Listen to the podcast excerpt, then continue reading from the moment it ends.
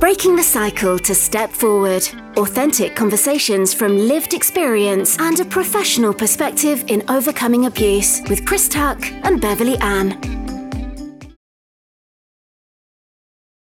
Hi, everyone, and welcome to Breaking the Cycle to Step Forward podcast with me, Chris Tuck, and. Hello there, I'm Beverley Ann, and today's episode is 27. Woo-woo. And we are speaking about taking stock. What does that mean to you, Bev? Um, I think the important thing is I don't know about you, Chris, but when people think about recovery, sometimes there's this misunderstanding that you do six sessions or you do, you know, 12 sessions. And once you've done that, you feel great and you think that's it. I, you know, I, I've battled some layers. I've, I know where I am. I know who I am. And you go along living life and you have changed some of your self care and you understand your boundaries, etc. But sometimes we are misunderstanding it. And it's like a relationship, as we were saying earlier. Any relationship, you need to keep maintaining it. And we're talking about relationship with self. And sometimes, even though you and I, let's be honest, you and I, even though we're professionals as well, and we know how to take care of ourselves and we're recovery is really important to us, there are times that we need to take stock because life happens. Yeah, and I think um, just to go back a little bit, if you haven't even recognized that you need help and support, when you do reach out through the statutory system, you are often offered six sessions, 12 sessions, maybe um, more than that if you go through a charity. But that's just the beginning. It really is. And I think, like you said, many people think that once they get this intervention, that it's going to sort them out and sort them out for life. And in our experience, that's just not the case. That's why we speak about a journey, don't we? And we're, we're speaking about um, working actively towards health and wellness on a day to day basis. And that it's not an end destination, it is the journey that's important. Absolutely. And it's understanding that because I know sometimes when I think back to before I'd actually started, if somebody had said to me, Oh, it's going to take longer than I'd be like, Oh, that sounds like hard, hard work. And I haven't got the energy for that. I'm just about keeping myself, my head above water. If if I'm able to do that, let alone you're now telling me it's going to be really hard. But I think what's important is when we break it down, it's about understanding that it's steps. So the interventions that we we've um, taken part in at the beginning were fantastic and it was a learning and it was great but there's always more but it doesn't mean to say it has to be challenged all the time what it is it becomes easier to some extent only because you're understanding that it's a process. You're understanding what's happening in your body. You're understanding sometimes that, you know what, something's happened in my life.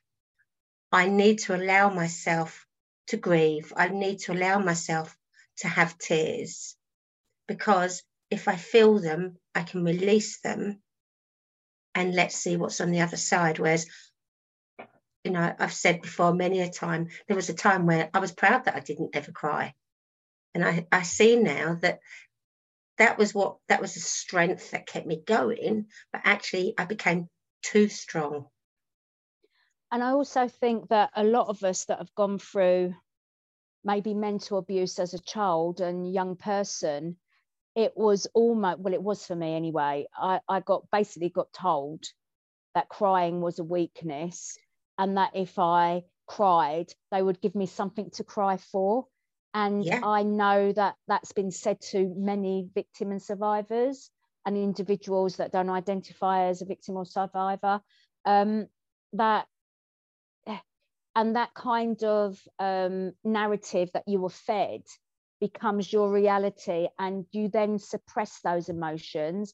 And when we're talking about now masculinity as well, um, there's a society a societal wide perception that men shouldn't cry and that's just the wrong message that we've been giving out to them for centuries and basically everyone has the right to feel whatever that emotion is to deal with that emotion so they don't suppress it and become ill with it or by it Absolutely. And I think what's really important here to talk about as well is the fact that not everybody identifies um, certain behaviour as abuse. And did you know there's actually a scientific gene that some children or some people um, are born with, which makes them more sensitive? It's actually called a sensitive gene. So that's why you can have two children in the same environment and one child is more sensitive to the other about what's going on around them. And often the messages they're hearing is stop overreacting, stop crying, don't be so dramatic. Yeah. And, and that's where the, um, it can feel abusive because oh my my sibling didn't react in that way but it, this is how it came to me. And that's okay. And that's where sometimes people are afraid of the word abuse because they're afraid that if they say it that they're being disloyal to the family to the family traditions especially if they they love their parents. And that's always a challenge. We know that. So but again if you're saying like you know two children growing up in a loving nurturing caring environment um, and then those kinds of things are said to me, that might be psycholo- psychologically harming to the child that is sensitive. But to me, that it's not like the abuse that I suffered or the abuse that you suffered, but it can still be harmful to that child. So even if they don't want to name it or label it as abuse, because you know my parents or my caregivers were really nice and da da da da da, da um, it still had an impact on them. So I think even if we don't want to call it abuse, because when you look at abuse as we experienced it, yeah. um, they may not put it on the same level, um, but it's still the impact on that person. And I and think they, that's what we need to address. Absolutely. And maybe they're the words when we talk about the impact of trauma. Yeah you know yeah. um, because when people have stress and anxiety we don't want people to think oh if i tell someone i've got stress and anxiety that i was abused necessarily and so i think you've highlighted that really well because stress and anxiety is our body or especially anxiety is our body responding to stress around us but it's often mirroring experiences of feeling under duress, trauma when we were younger. And I think that's important for us all to be aware of. Mm. Yeah. So we were sort of like talking about taking stock and saying that it's a journey of healing, it's not an end destination, and that it can take a lot of work. And any relationship, unfortunately, takes work to become positive and beneficial for both parties in that relationship and you spoke about relationship with self so that's still a relationship with yourself um, that needs work so it's like taking stock can be at the beginning of your journey in the middle or even if you're on an even kill and everything's going really hunky dory for you um, but you might just become stuck by something. And it's just sort of like taking stock wherever it is you find yourself. What would you say to yourself if you're taking stock for yourself? Well, I'll be, you know, this podcast is about being authentic and we yes. share about our lived experiences, personal experiences, and professional. And, you know, I, I'm, there's a few things that I've been doing in my own life or been involved with in my own life, both personally and professionally. And I just feel that every time I come up, there's a wall. It's stuck. It's stuck. And I about two weeks ago, it was two weeks ago, I remember being on a walk and literally tapping into how I was feeling and lifting my eyes up to the sky, saying, Universe, what is it that you want from me? What do you want me to learn? What is it that I'm doing? I'm really trying so hard. And that word, I suddenly realized, oh, you're trying that hard, are you? Think about that. And when I came back, I wrote about that and I realized, are you are you actually thinking about what's right for you? And are you trying to hold too much together? And when I looked at it like that, I thought, yeah, I was becoming a little bit headless. And then by writing it down about it, I realized that I'd been triggered by a couple of personal things that were happening. And when that happens, we go into that, I'm going to say control mode. And we've spoken about this before, but trying to do everything and keep it controlled and smooth and, you know, not letting like the, the plates, you know, the plates that they have on the sticks. Spinning, yeah. Yeah.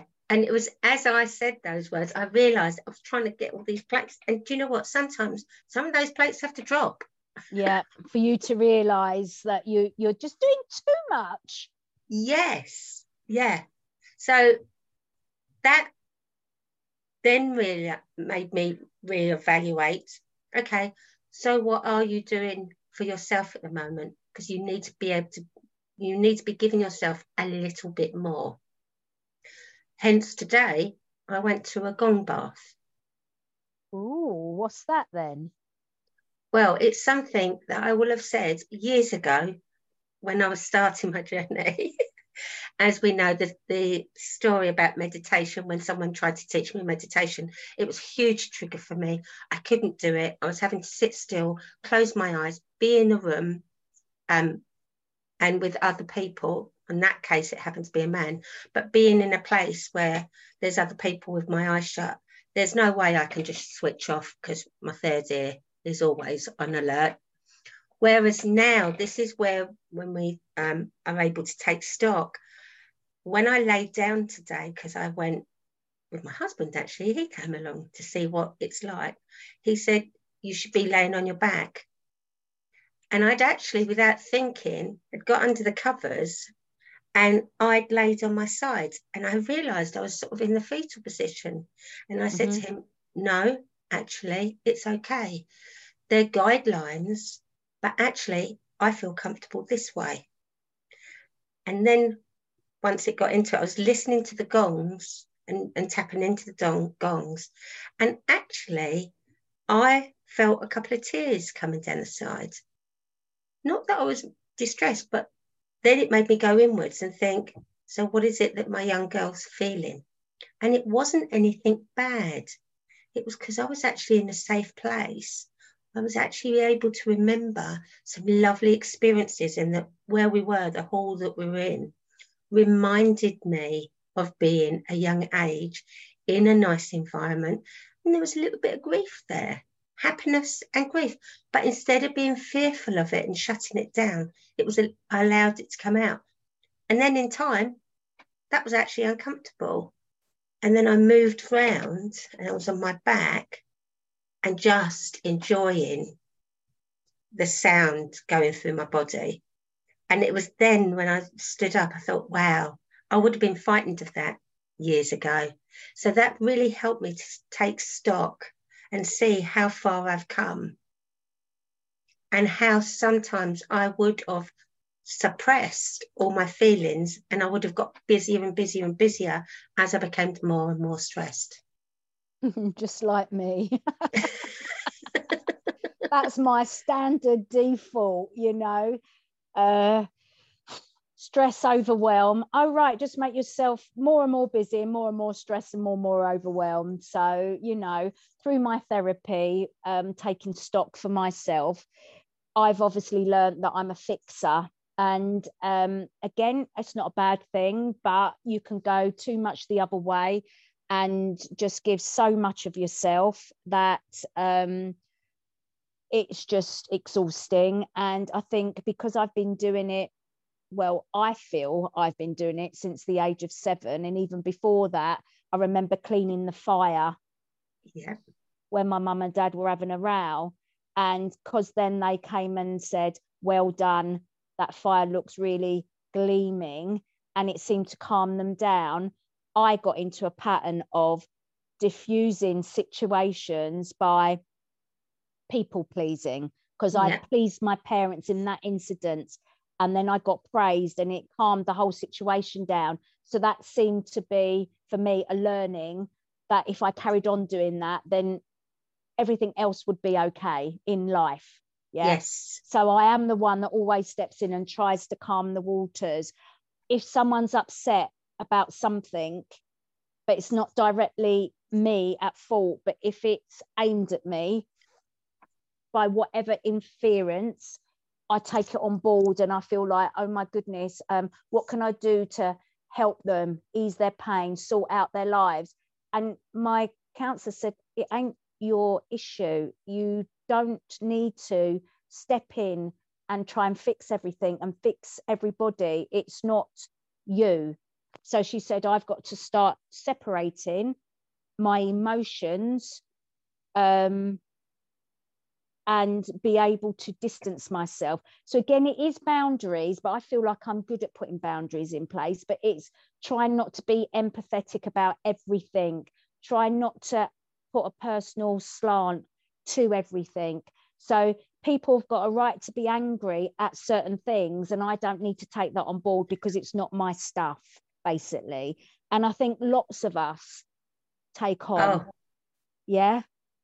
Yeah. You know, and then it makes us start to validate ourselves as people, our worth, our self esteem, and all of that. So, um, at the moment, I'm taking stock about all of that. And I shall be working on myself because I obviously, it can be crippling, can't it, Bev? Yeah. Oh. So, to move forward in a more safe space for me because there's going to be more and more criticism coming i'm sure because of the work that we're involved in. You know we're trying to create change to better protect children and some people don't like that and i'm not going to go into it but for whatever reason they don't like you doing the work that you're doing um, so there's always criticism coming at you. So i need to almost be able to put up a, a wall to protect myself, but still keep moving forward with self intact. Absolutely. And I think that's where the hard work comes in. Yeah. Because it's about balance. And we talk about balance, but I remember Bloody balance. I know, but I remember because even hearing yourself, you know, everything you say, absolutely.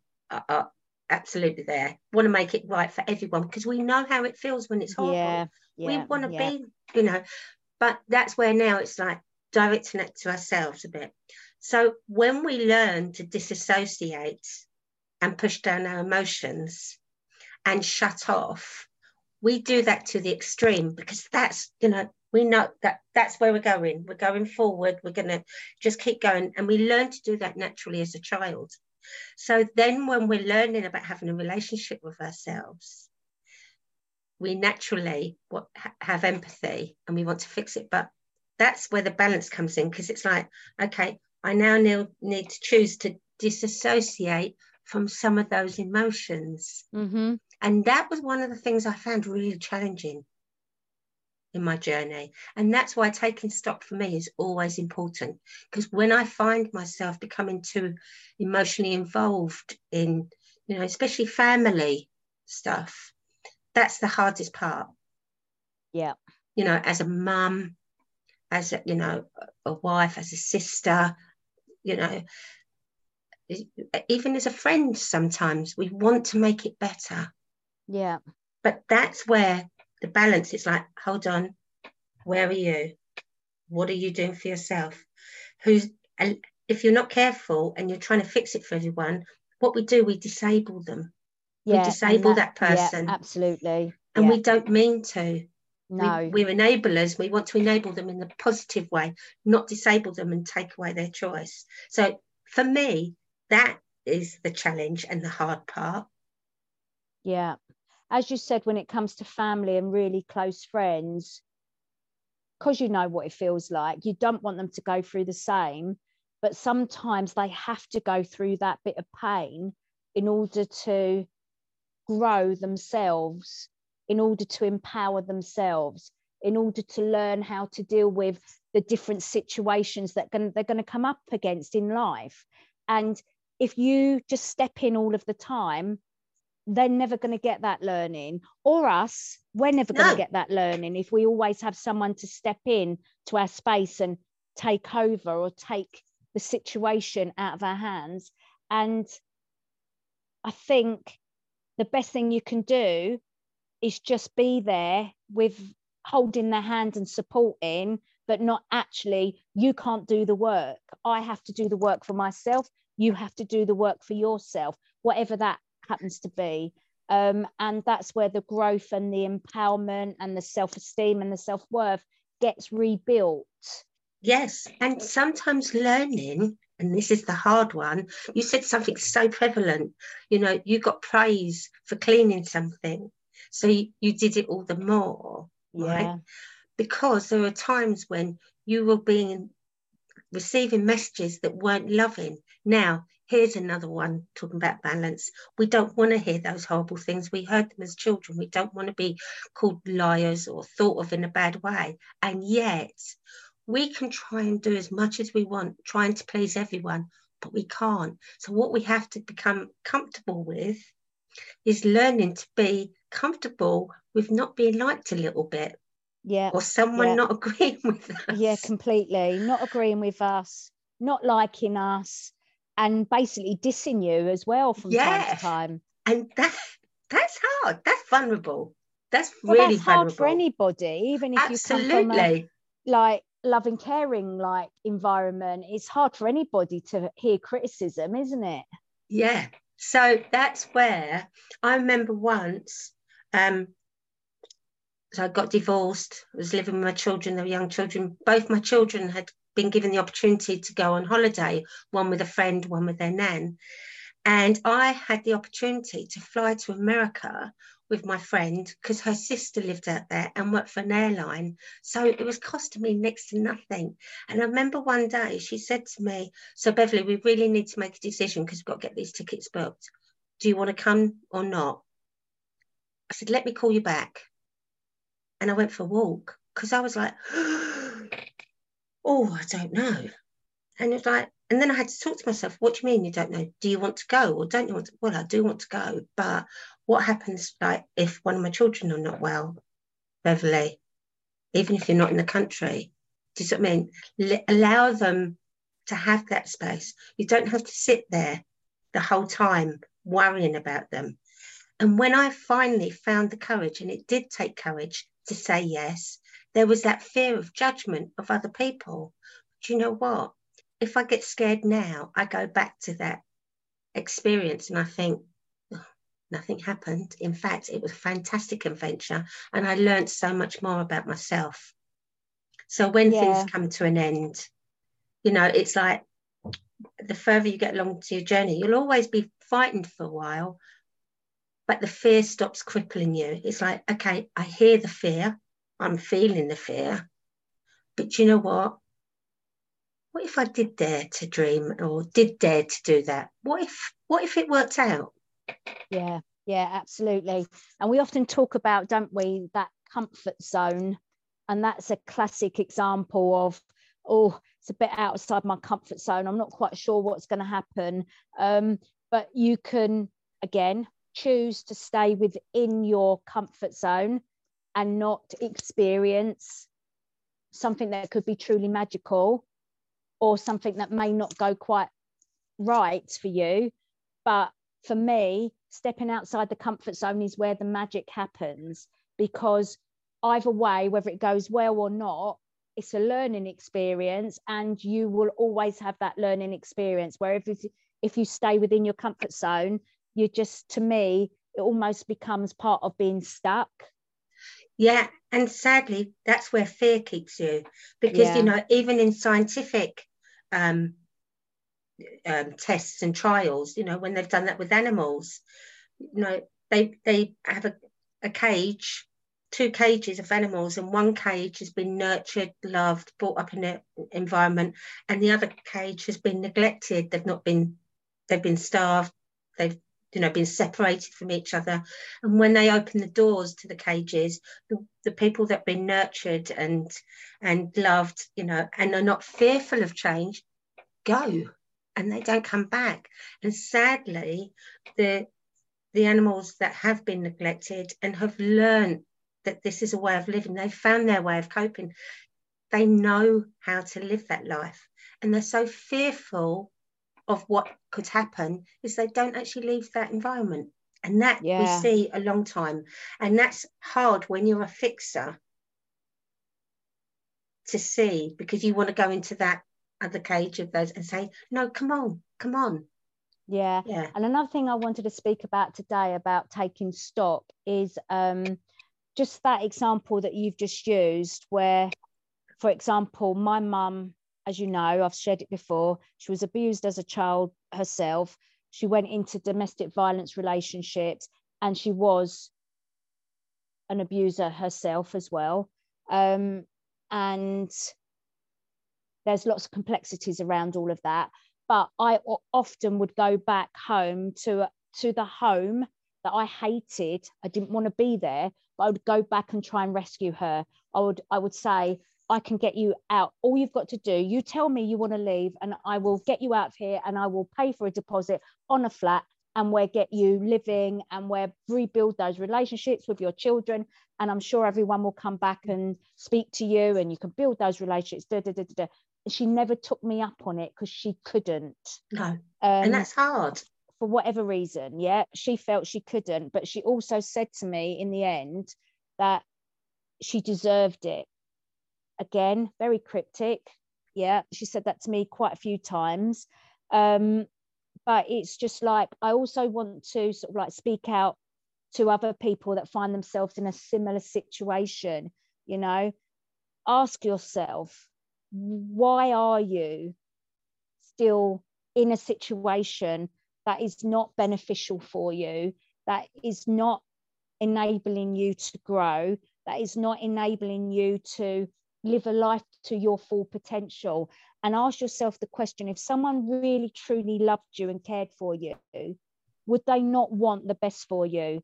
Like me for you bev you're my friend. I want the best for you. I'm not going to hold you back. I'm not going to be horrible to you or abusive to you. I want to see you fly. I want to yeah. see you get everything that you want. So some if you're in a relationship whatever that is at work in the home environment um, why would that person not want the same for you so Absolutely. if you're not getting that and you know you would give it to your friend why are you not giving it to yourself Absolutely. just ask yourself those questions because those questions will start setting you free because until you're in a reciprocal relationship and and it does start with us you know if we're giving to others and we're not giving ourselves, that's not reciprocal.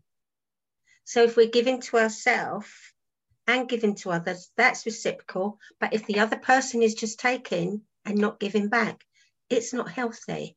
And it's something we all have to learn. You know, I've been in, you know, mm-hmm. I'm going to say unhealthy, but it was abusive relationship, really unhealthy.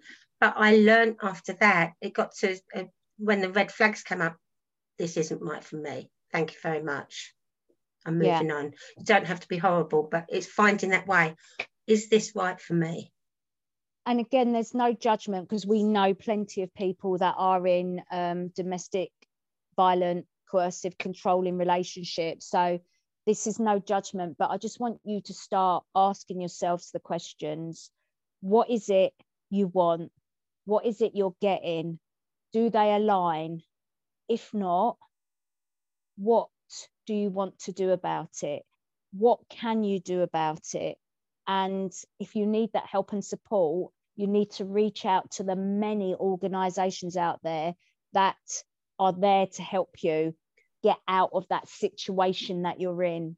Yes. And if you don't know where to go to, there's lots of different places. Even email us, breaking the cycle to step forward at gmail.com. We're not saying we can fix it, but we can maybe signpost you towards a couple of options. Um, and that's always important because until we're able to verbalize that we, we're looking for support, people don't know. I mean, I've been very lucky. I had a woman put a leaflet in my hand. Now I look back and I wish I could go back and thank her years ago. I know not everybody would do that. Some people become very defensive and attack. And I say attack like verbally, not necessarily physically, and they want to keep away from you. It's a horrible feeling, but do you know what? Sometimes that's the right thing as well. Because you need to allow them to have their space to live their life and then you concentrate on your own life too and all we can do so if you are finding that you are a helper a fixer like me and bev and it's taken too much out of you then you're going to have to learn to step back and it is so difficult but you need to do it for your own sanity if you're finding that you need help and support, um, but you're not quite there yet, think about what life would be like if you wasn't in your current situation. If you dared dream about what your life would look like, if you are taking stock right now, what is it you actually tangibly want? is your life that you're living right now in alignment with that? And if not how can you work towards it? So it might not necessarily be you're in an abusive relationship. You might be in just a relationship that needs a bit of tlc it needs a bit of a, a kick up the backside a little bit of um, input from both of you to make the relationship work. Just take stock and just go right what is it i want? What is it we want as a couple? What is it we want as a family? So whatever it is you do need to just sit down reflect work forwards to what it is to look at what it is you want and then work backwards and put the steps in place to get there yeah and before we go my last saying on that would be also be aware of those small things that you do. They are so important. So for me, when I clean my teeth, you know, I look in the mirror now. I'm looking at myself, nurturing my myself, using my toothbrush. I'm looking after my gums. I'm looking after my mouth. So important. Um, I'm, you know, today coming to here, I was feeling a bit chilly, so I've got my cup of tea, and I'm enjoying it. I'm holding it. You know, I'm not just drinking about it. Even uh, I'm not just drinking without thinking about it, even though we're talking. It's making me feel nice. It sounds so simple, but they are the important parts. That's all part of the learning. But that's all part of grounding as well, isn't it? And being yes. in touch with the the here and the now. Because when you're not doing that, if you're disassociating because of the environment that you're in or the situation that you're in, that you can't do these things, um, then it's about maybe if you want to start with something small, work towards what you've just described. Notice the small things, notice how it makes you feel so that you can get comfort from anything, even if the situation that you're in is out of your control you've got a little bit of control because no one can take everything from you. No one can take your imagination away from you, for example. Absolutely. And the reason why I say these things is because two weeks ago, I suddenly realized that I wasn't actually thinking about what cup I was using or what I was drinking. I was doing it. It's like my meals, I was eating them, but I wasn't necessarily thinking, oh, what am I going to eat? You know, what we get. Yeah. So that's why I'm just you know we're talking about taking stock and it's good to be able to share this so other people can listen to us and think oh oh okay. And it's those yeah. light bulb moments. Yeah so i mean sorry when i go to the cupboard i always try and select my blue cup because it makes me feel happy. I've got my blue hat. I, and i'm just sitting here like just you know just touching it because mm. it's grounding me. It makes me feel happy um, but I noticed, like you, Bev, as I said at the beginning of this, I am absolutely exhausted at the moment, and it's going to take me to have a proper break to get myself back on an even kill. However, the food that I've been eating the last couple of days, I've just noticed that I'm not tasting it. It's going straight in, straight down, and then I'm like, I feel ill. Um, So there's a lot of stuff going on in my body at the moment. And it takes time for the body to sort itself out. Subconsciously, lots of mm. things are going on. So I'm trying to tap into it. I'm trying to change things, but sometimes it's really difficult. You need the time to allow it to sort itself out. Mm. So you've got to listen and give yourself that time. Yeah. And thank you for sharing that, Chris, because it, it, you know, it shows that we're all human beings. Yeah. So for yeah. me, as we know, pink is one of my favorite colors and hearts and things like that. I have got white on, or normally I'd have a bright colored scarf. It's just different ways. And it is those things that once we start doing them, they become every day and then become we can think about the other things. So we have run over the 30 minutes as usual. Oh, I don't believe you. That's why we say 30 minutes ish. Yeah. So our last words, Chris, before we go, because we do have to say goodbye. No matter where you are on your journey, and it is a journey, not an end destination, you have to take stock. You have to reflect and you have to just sort of like work out are you going near your end goal that you've set yourself, whatever that happens to be? Or have you veered off course and do you need to reset the direction of where you're going, where you're traveling to? Yeah, thank you. Thank you. And my last word is just remember to navigate back to yourself when you find yourself wanting to help everyone else. Just give yourself a little bit of time, love, and nurture. And um, that's important as we take stock along our recovery journey. If anything we've said today resonates with you guys, just comment below wherever you're hearing this podcast. Um, and we'd love for you to get in touch. It would be great to know what you want us to speak about in the future. And we'd love for you to download and share and tell everybody about our podcast because, as we said, we are on number 27 now. And um, yeah, we'd love to take these conversations to a new level, really. Absolutely. And whilst before we go, just to remind people, you can find us on YouTube, Breaking the Cycle to Step Forward. We're also available on most podcast platforms Apple iTunes, Google, Alexa. So find us, and you can also find us on Facebook and on LinkedIn, Twitter, LinkedIn. Well, LinkedIn, we don't have our own Breaking the Cycle page. Well, at the moment. Yet.